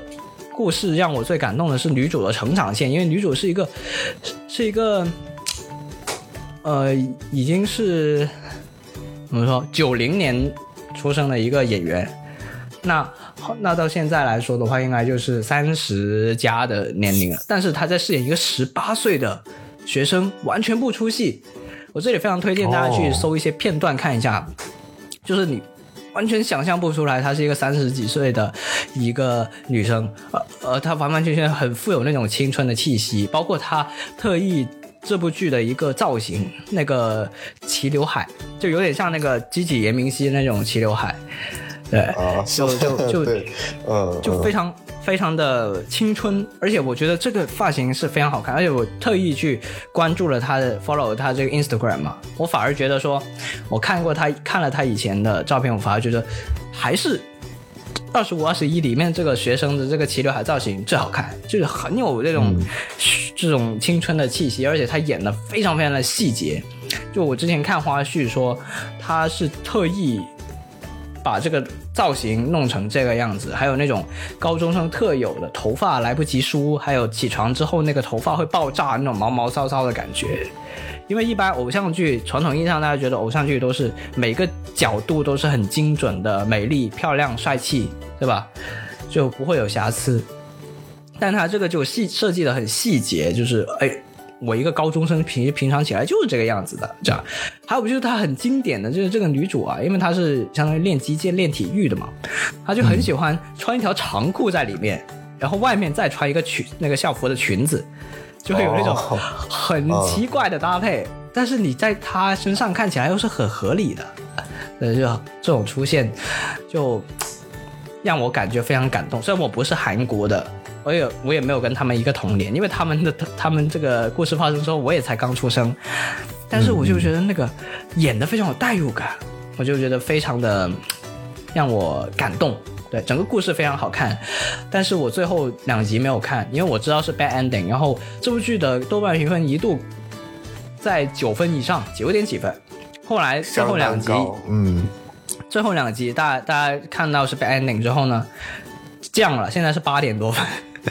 就我觉得这个大但是家有点也很高，就是也也很高你不能因为它是 bad ending 就给它打低分啊。就是我觉得大家还是要从整个制作啊、剧情的这种出发去看。对，这一点就真的很想说一下大家，而且你这个从第一集就应该知道它是 bad ending 啊，哎对吧？因为那女儿就不是男主的女儿啊，但是大家就是很想要，可能大家觉得这个青春过于美好，就是很想让他们延续这个美好下去，所以就有有这种心愿在吧？就导致大家就会有这个心理的落差，但实际上，大家那个那个剧组从第一集就已经告诉大家了，这个剧必然是一个 bad ending，就不可能圆成一个 happy ending。对，所以就嗯，情理之中嘛。但是因为我自己是有这个心态的，我不想让它影响我的心情，而且我想保留这份美好，所以我到目前为止最后两集我都没看，我就直接不看了。啊我就看到他们哦最好的那一刻，然后我就结束了，我就决定我最后两集我不要看，因为我也知道它是 bad ending，但是我就不想看他们在我面前演出来，我就觉得说，呃，没有必要。对啊，我我我也想把这这他们演饰演的这份美好，就一直以这一个印象一直保留下去就好。嗯，这也是我目前的一个想法。但是我非常推荐这部剧。我那至于推不推荐最后两集，那就看大家自己的自己的承受能力，还有自己的想法吧。对，我是挺推荐的。是 OK，是那这个就是韩剧二十五、二十一。那接下来，哎，韩剧也讲完了，是不是得讲一点美剧，对吧？因为庄你讲了好几部美剧，那我也来一部美剧。你那这一个呢要连着讲吗 我不是都两部两部讲的吗？？OK，那你继续。呃，我就怕你不够嘛，我就多讲一些啊。呃，这部美剧呢就不是 Netflix 的了，而是 Apple TV Plus。我谂 Apple 网站可以帮到你。哎，我的这个 HomePod Siri 都被我叫出来了，实在是太夸张了！哇塞，这个有点吓人啊，有点吓人，警惕人工智能啊。那嗯，这部剧其实名字呢叫《人生切割术》，庄你应该也有听说过。哦，听过听过。嗯我感觉那个主演就很像 Steve Jobs，哎，有有一点那个封面有点 Steve Jobs 的感觉。那个那个装扮，对吧？那种穿着，还有那个发型，很像那个年轻的 Steve Jobs。那实际上，是的，呃，可能有一点致敬的元素在，但也不太知道。那这部剧，它其实，在社交平台上蛮火的。我也是看到这个社交平台上面之后才才决定去看，然后现在我其实也只是看了三四集，它好像有、有个好几集，好像有个八集还是十集来着，忘了。那一集也挺长的嘛，因为每剧都挺长的。那它主要讲的一个概念是什么呢？这个公司发发明了一项技术，就是把一个人的这个记忆给分开，就是你上班的时候就是一份记忆，然后呃下班之后回回归生活之后又是另外一份记忆。你在下班之后你是完全不会想起来你工作上面任何事，包括你的同事，你们两个就算在停车场见到也完全不认识。同时，你在上班的时候的话呢，你在家里面的任何事情都不会受到影响，因为你也不会记得你自己是谁。就这个这个事情其实是一个很很黑镜的一个设定，就他把一个东西给极致化了这么一个概念。对，然后你就可以看得出来，呃，那个完完全全的资本主义打工人到底是怎么样的，就真的能分得这么清的时候，会发生一些什么样的事情。而且这个事这个剧我看到目前来说第三、第四集，我觉得最惊悚的一点是什么？它是那种有种呃《楚门的世界》的感觉。就其实女主的上司啊，她是有记忆的，就是上司管理层是有记忆的，然后他是保留所有记忆，然后他看着男主工作的时候一个样，然后下班的时候一个样，然后女上司其实就住在男主的隔壁，然后他还假装是他的一个邻居这样子，然后实际上他是在监视男主。然后包括说男主的家人给他寄来一些包裹什么的，他也会去拆开，然后去偷偷的拿走，甚至男主都不知道有这个包裹的存在。所以我就感觉这个哇太吓人了，就是有种男主的人生完全被这个公司给给玩弄的感觉。嗯，然后这部剧一开始其实是以女主作为切入的，女主是一个新加入公司的一个人，然后就为我们介绍了这个呃切割手术是怎么样去做的，然后要有哪些流程，然后女主想，女主就是工作的时候的女主其实是很想离职的，就是我想离开这个地方，因为我觉得这个这个让我非常的恶心，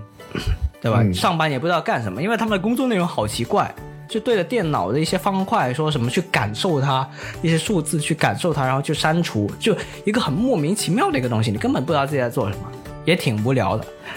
对吧？然后，但是呢，他们有一个规定，公司有个规定就是，嗯，如果你想要离职，你必须得到生活的自己跟工作的自己两个自己都同意才行，但是两个自己是没有办法沟通交流的，对吧？嗯你没有办法达成一致，所以女主就一直想离职，但是离职不了，然后就发生了一系列的事情。然后男主这个时候的男主的前同事是被辞退了，然后他的发现他自己精神失常了，然后他就去找生活中的男主，就跟他说：“我是你工作的时候的同事。”但实际上男主是不认识他，因为生活中的男主是不认识那个工作里面的同事嘛。然后那个那个前同事就开始给他揭秘说公司有一间房间里面藏了什么秘密，然后你去探寻。对，然后就这就是这么一个过程。我目前是看到这里，但是光听这个描述就应该已经感觉到挺毛骨悚然的了吧？嗯，是，就感觉有哎，我记得有一个有一个那个很经典、很很很好玩的一个游戏，叫做《史丹利的预言》。哦，不知有这道有游戏吗没？有有没有听过？没有，没有。就是你可以去 B 站看一下那些 UP 主的游戏实况，那个游戏也是很细思极恐，而且跟这个剧我感觉是有点点相像的。OK，是，所以我觉得嗯有有有点有点异曲同工之妙，嗯，有点有点那种感觉。是，而且因为作为这个 Apple TV Plus 本身，它的制作、它的艺术审美方面也是非常在线，所以看起来这个作品就非常的严肃，就让人很肃然起敬的感觉，所以也导致了我到目前为止都没有一次给它看完。我觉得我看一集需要很大的力气，每次看完都很像快要窒息一样，就哇太可怕了。对，但是无无爱它是一部好的作品，所以这里也非常推荐大家能去收看一下。哎，这就是我这一轮推荐的两款作品吧。对，下面就回到 OK 专 OK，那回到我的这个，还是跟大家讲讲美剧了。其实刚才、呃跟大家分享的很多剧集，其实是分布在不同的平台上面的。就一开始我讲的这个呃这个终极名单啊，这个这个。呃，这个剧呢，它是在这个 Amazon，就是亚马逊，嗯，亚马逊上哦面的这个、Prime 上面的，是的，然后呃，这个接下来的就是之前说的这两部，就《爱死机》和这个《怪奇物语》呢，它就是在 Netflix 上面的。然后、嗯呃，接下来我要讲的这部剧呢，又是另外一个大的平台，叫做 Paramount 派拉蒙、啊。这个啊，他派拉蒙有流媒体吗？呃，我不清楚它是不是呃这个派拉蒙的流媒体上面，但是它确实是派拉蒙出品的。然后呢，不知道我我不知道它是在哪个平台上放的，就因为呃不好意思说，就是因为在 因为你这个不在那个平台上面看，对吧？对对对对，那赶紧赶紧说一下它的名字，让我知道一下。这个这个其实我觉得相就大家不一定都感兴趣，因为是一个嗯我的、一个算是看了很久的一个剧。其实，在一开始就要看电视的，呃，可能第一季我就跟大家聊过了。呃，是一个美国非常老牌的一个剧集，叫做《星际迷航》。呃，哦是呃是在美国以及是一九五几年还是一九六几年就开播的一个非常老牌的电视剧的一个剧集。嗯然后呢，它最近就更高了啊、对，但是其实没关系，就是最近 Paramount 出了一个新的系列，出了一新新的一季的，叫做呃这个呃 Star Trek 呃 Strange New World，叫奇异新世界。嗯，呃，然后呢，这个其实也是相对来说，它的时间线是比较独立的。就你其实如果不看之前的剧，也不会太影响你这一季的观感啊，就是剧情没有说是呃有很强的联系性这样子的。然后嗯，怎么说呢，就是非就我觉得是个人的执念吧，就是呃，它其实论这个剧情来讲，它不是一部很好的剧，因为就挺无聊的，就是每一集它就是去太空中探索，然后去到某一个星球，帮某一个星球的人解决一些问题，然后可能会有一些什么、呃道德呀什么的一些一些讨论啊，就是这种的，其实挺无聊的。但是我我我就是很把它当成一个日常的剧就看，就是看别人的日记这样子，习惯就是了，这是一种习惯。嗯，对，它就是等于说一集我就当成大家的一个日记去看，就是一个很聊家常、很流水账、很流水账的一个东西。感觉是吗？对，但是其实它的科幻方面，就是呃，在特效啊这方面的制作还是 OK 的，就是过关的，就不是说是那种很廉价的那种呃科幻的感觉啊、然后，因为 Star Trek 它本身就是一个基于呃科学而去创造的一些东西，所以它还是有一些科学的理论在的，只是说很多的东西它目前人类没有这样的技术去弄出来而已。但很多东西它还是基于科学的事实去创造，所以叫科幻、科幻、科学幻想嘛。嗯，对，这种还是比较切实际。就我觉得，如果大家嗯怎么说呢，听完我描述 还有兴趣的话，可以去看一看，因为相对来说还是比较冷门。但是呃，有一个好消息就是前段时间我看在呃全球的一个还是美国境内的一个电视剧的热播榜啊，这个剧是上榜了的。我就觉得有点意外，其啊实相对来说还是比较冷门的一个剧集，而且但其近几年实在美国应该不嗯太冷门吧？啊，对它因为是一个是挺它是一个比较老牌的剧集嘛，就就像 Star Star War 那样子的一个很老牌的科幻剧集，相对来说还是应该可能不是那么冷有那个观众基数在的，对。嗯，对，所以嗯，怎么说呢，就是 相对来说，可能大家大家听完之后不会特别有兴趣吧，但是，呃，就可能是我自己的喜爱了啊。但是我们这个栏目就是说推荐自己喜欢的嘛，对，这个完全没有问题。嗯，是的，嗯那简短的一个小介绍吧，哎，还是交回给他们。那我接下来这两部也是简短的小介绍了，我就不详细讲了，因为从整体来说，它的我在我这里的评分没有之前的高。啊、快速的讲一下，一部日剧叫《六本木 Class》，然后。呃，这个专你肯定是没有听说过的了。那它其实是是之前 Netflix 一部很火的韩剧，叫《梨泰院 Class》，这个你应该略有耳闻。哦，听过听过，因为我非常喜欢它的主题曲。啊，哎它它它的 OST 有好好几首都很好听。对对对，你说的是那首《You Bring Me Back》那首吗？还是说那个什么？哒哒哒哒哒哒啊，呃应应该是呃哦哦，那首好像不是主题曲，哒哒哒哒哒，吼，等等那首是啊，吧？对对对对对对对对对哎对，是它是 OST。里面其实蛮好听的，很多首。那我现在都还在 Spotify 上面经常收听这个，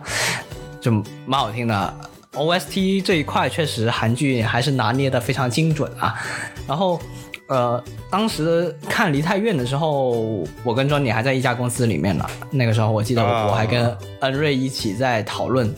这个剧情，就是说，哎，每周在看这个、这个、这个，对。嗯然后那个时候算是《梨泰院 Class》应该是韩剧在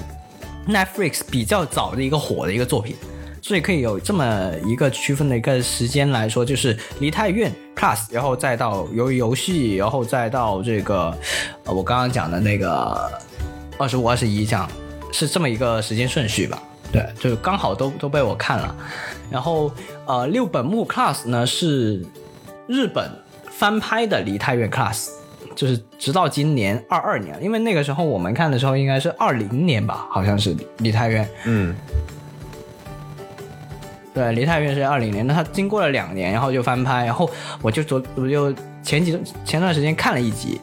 看了一集之后发现哇，它真的是百分百复刻，就是它完全就是相当于把把背背景改成日本以外，没有什么别的差别。最离谱的是什么？你知道吗？最离谱的是它的 BGM 还是韩文的，还是原版的，也就是说，我会看到一一堆日本人在用日语聊天，然后背景音乐放着韩文的 OST，你就会非常的、有一种异样的感觉存在。啊，就是有点奇怪呃有有点有点奇怪啊，时间线错乱这种感觉，嗯对，然后就而且因为我都看过《梨泰院》了，我就知道它的剧情完完全全是很清楚、很了解嘛。当时其实追《梨泰院》一大一大乐趣就是在于说我们猜不到它的剧情，就是我不知道它接下来的剧情会怎么样的走向。但现在的话，就一个名牌了，就我完全知道它的剧情了，所以其实我估计我接下来也不会再去看这个六本木 class，我只是想看一集，看看说，呃，它翻拍是什么样子的，但是颜值上面完全没问题啊。然后这个主演阵容也是相当的豪华，就包括男主是竹内良真，然后女主的话就是平手有梨奈，然后那个饰演反派的呢就是香川照之，也就是那个啊，那个叫什么？百倍凤凰的那个呃，是那个大和田，对对，大和田，对，其实香川照之也非常有名的一个一个著名的黄金配角啦，可以这么说，很多剧里面我觉得其实大家大家对那个香川照之印象最深刻的，应该是当时姜文的那一部电影叫做《鬼子来了》，它里面有一句经典的台词叫做“大哥大嫂过年好 对，所以很多人就会刷那”。弹幕对梗啊，对对对对对，是。对，在在他在他呃给那个什么半泽直树跪下的时候，就会刷那个大哥大嫂过年好这样。就叫做双照之确实是嗯嗯，而且演技真的很好，而且他啊对好像是对中国还是蛮有好感的一个演员。嗯，这不都来拍姜文了嘛，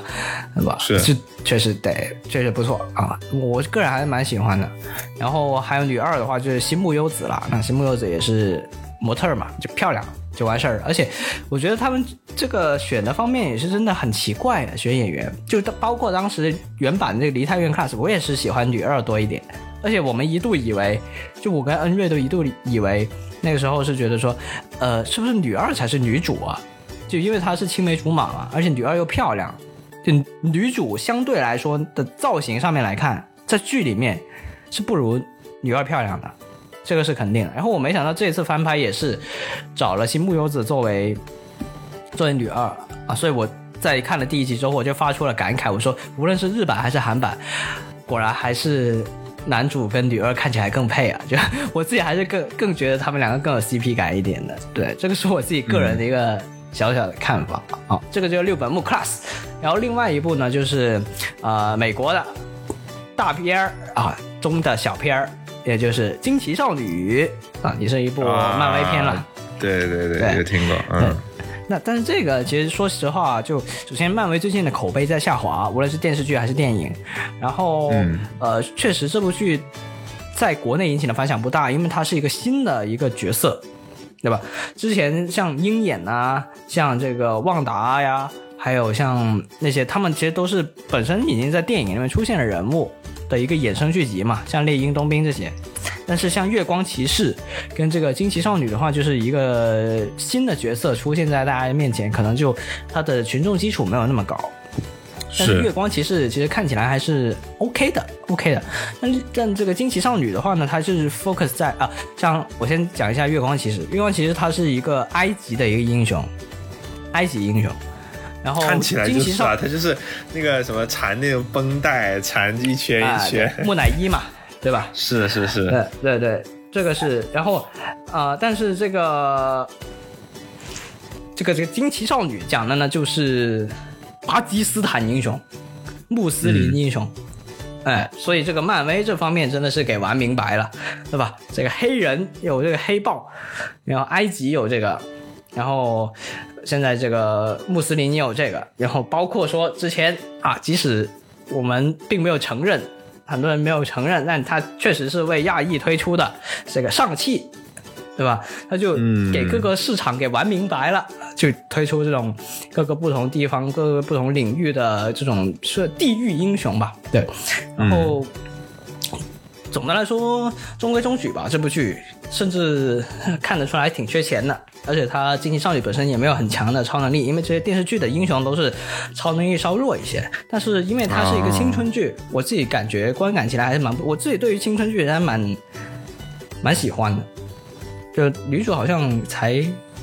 十五岁还是十六岁，这跟本人完全一致。就这种演员是新演员嘛，所以他基本上都是饰演自己的。那基基本上本色出演的人的话，我我个人觉得的话，这部这种剧不会差到哪里去。就是他因为他自己演自己，他那种青青春气息确实很很好。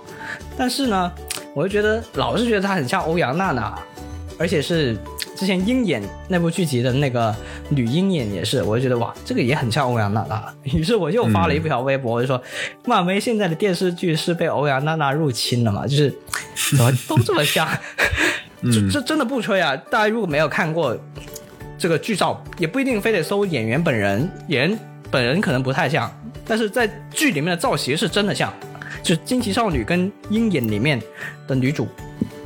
我是觉得真的有百分之八十欧阳娜娜了，真的是，嗯太离谱了。呃，剧情本身的话就没什么好说的，就是常规的老套路。对，这个就是快速的讲两部吧。那接下来庄你还有剧集要分享的吗？差不多了，差不多了哦，差不多了是吧？那我就快速的讲两部综艺好了。，OK，马上收个尾啊，因为我们现在时间也来到了十二点，哎呀，这个录录了这么久了，对吧？那综艺的话，除了刚刚一开始提到的《极岛森林》以外呢，还有呢就是呃恋综啊，这个季度的恋综呢，就是我只推荐一部《九灵婚介所二零二二》，是这个 B 站出品的这个。婚呃，这个恋综，那这一季度的恋综说说实话挺多的，但是反响都不大，引起的讨论也不高，就大家都没有再聊了。反而我观感最好的，也一直看下去，坚持看下去的只有《九灵魂戒所》了。那《九灵魂戒所》其实是从去年推出的，，B 站自己第一次说出的一部综艺，然后的这个恋综，但是去年的很奇怪，是一种海选的情况，就是一堆男的在一个房间，然后突然进来一个女生，然后就开始这样有种选秀的感觉，就好奇怪，就它不像一个相亲节目。那今年就改一种形式，而且是从来没有过的恋综形式，就是什么呢？呃，三男三女作为嘉宾，但是呢，因为综艺节目一般不都是十二期嘛，那就相当于是、他们是请了三男三女是一起来三期，然后第第四期的时候又换了一波三男三女，然后第六期的时候又换了一波三男三女，就相当于这样这样子轮换嘛。就不是说像那种常规的综艺一样，就十十二期就是这么些人，六男六女这样搞就完事儿了，就不是这种，就是蛮新鲜的这个。对我自己个人来说，蛮蛮推荐。然后下一步呢，就是职场综艺。那职场综艺其实我之前也推荐过不少，就包括像这个呃法医季的那个叫叫什么芒果 TV 的。呃，初入职场的我们法医季，对我之前应该也有略略提到过，但但是我最后还是没有看完。呃，这一次我比较推荐的一部职场综艺的话呢，就是叫《闪闪发光的你》。那这个其实我之前是没有看过的，但它既然已经是第二季了，然后它讲的是关于投行，也就是我们常规理解什么出没在这个 B、C、D 的、啊、商业精英那种什么每每分钟几千万、几百万的那种感觉。那其实就是是帮别人投资啊这种感觉嘛，就是数字去算。但这部剧，这这这个综艺最吸引我的地方是，它是纯素人的。就以前会有那种这种观察类综艺，不都有什么明星嘉宾在那个里面看电视嘛，对吧？然后在那里聊，然后很多人会吐槽说什么，这明星怎么出现的份的的的时间比这个正片还要多啊？就我要看正片，我看你明星干嘛？但实际上，明星也有一个引流的一个作用，就明星的粉丝会去关注这个综艺，给他带来一个引流。那这个闪闪光亮里呢，就他纯素人，然后包括观察室的都是一些行业的嘉宾，也就是说他不是明星，最出名的也就是马东了。所以说他没有那个属性以外呢，他让这个节目更加纯粹了。哦，这个观感我反而看起来不错，而且行业嘉宾他能够很说出这个职场一些知识点，一些我不了解的东西，确实能学到很多。但是很肉眼可见的是，这个节目很糊，就是在社交网络平台上基本上没有看得到在讨论的，就包括像像之前无论是恋综嘉宾也好，还是像这个职场类、观察类的嘉宾也好，他们的微博都已经相当于是一个小 V 了，就是发一条微博可能都有几千个评论，那种大家会互相留言。但是这个节目播出到现在，那个我观看了几个人，他的评论数还是个位数，甚至有的是零。就你肉眼可见，没有了明星作为观察室嘉宾之后，这个节目的这个收看的这个覆盖面是相当窄的。这个只能说喜忧参半吧。对，这个确实也是一个、相当于一个社会实验了，就给我看得到、哦，原来原来没有明星，虽然观感看起来好了不少，但是对于这些嘉宾来说就有点惨。就我参与了一个综艺，但是我居然没有不说出名嘛，但我至少还是这样的无人问津，还是归来仍是素人，这就感感觉有点不太好啊。但对对对作为节目本身还是不错的。然后再下一个综艺呢，就是叫《快乐再出发》。那这个综艺呢，其实也是很有意思，是讲的是快乐男生二二零零七年那一届的人，那里面就有什么陈楚生啊、陆虎啊、苏醒啊、王栎鑫啊、王铮亮啊、张远啊，这些名字就大家都肯定都听说过，对吧？是毕竟零七年，当年这个快乐男生还是相当的火的，那一届很火的还有俞灏明啊、张杰啊，他们都都是那一届的吧。那俞灏明、张杰当然就就火了嘛。那剩下我刚刚提到这些，其实都是半火不火的。那他们就被称为什么再就业男团，也就是说，他们其实是参与了一档嗯这个《向往的生活》的衍生节目。就《向往的生活》在播出之前推出了一档衍生节目，就来推广也呃《向往的生活》，就让大家有看《向往的生活》之前再看一个这个节目吧，就叫嗯欢迎来到蘑菇屋，就是把那个场景那个蘑菇屋那个场景叫来几组嘉宾来来体验一下。然后没想到那个节目就突然就火了，就是这怎么能火呢？对他们就火了，而且他们因为是前置节目嘛，就不是做完整的十二期的，所以这一组嗯嘉宾就相当于只来了两期，然后大家就觉得说哇不够看，然后就纷纷去那个、那个芒果 TV 那里去评论，然后这个《快乐再出发》这个节目就相当于是为他们专门定制的一个完整的一个综艺，那就说明呢、什么呢？零七年的这个快乐男生的男团，在时隔了十几二十年之后，终于迎来了他们第一个团综，而且是被网友一点一点从评论里面要回来的，这个就非常励志，这个故事，然后也非常有趣，而且他们因为本来比较熟。所以能互互相之间非常能开玩笑，而且非常有梗，而且他们因为当年选秀人是真的有真材实料的，就是这个音乐方面感觉也是非常厉害的，对吧？随时随地都能写歌，所以他们业务也很强。就在这个过程当中，就引发一些笑料。就这个真人秀是真的有真人的部分在，就没有说太多的脚本的成分。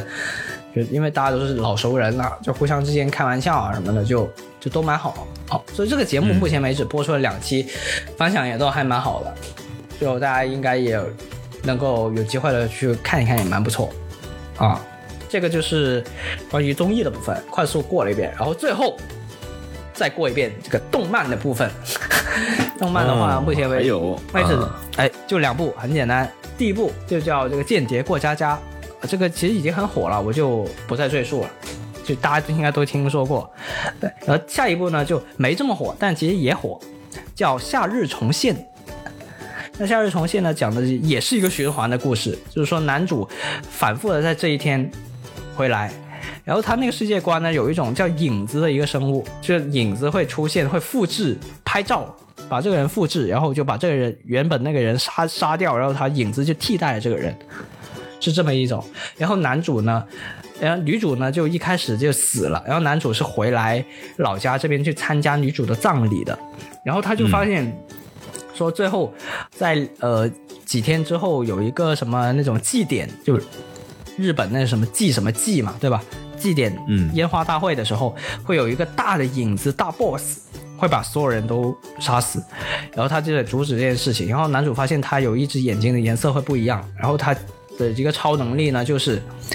他可以重复的回到这一天，就是他重新回到老家的那一天，然后他就最近不停的重个这个概念还是很火呀。哎，对，但《夏日重现》它因为是有原著的，其实已经已经很早之前了，对吧？它其实是你你要说这种这种无限流的话，其实呃，它玩的更早，它在一七年的时候就已经有这个漫画原著了，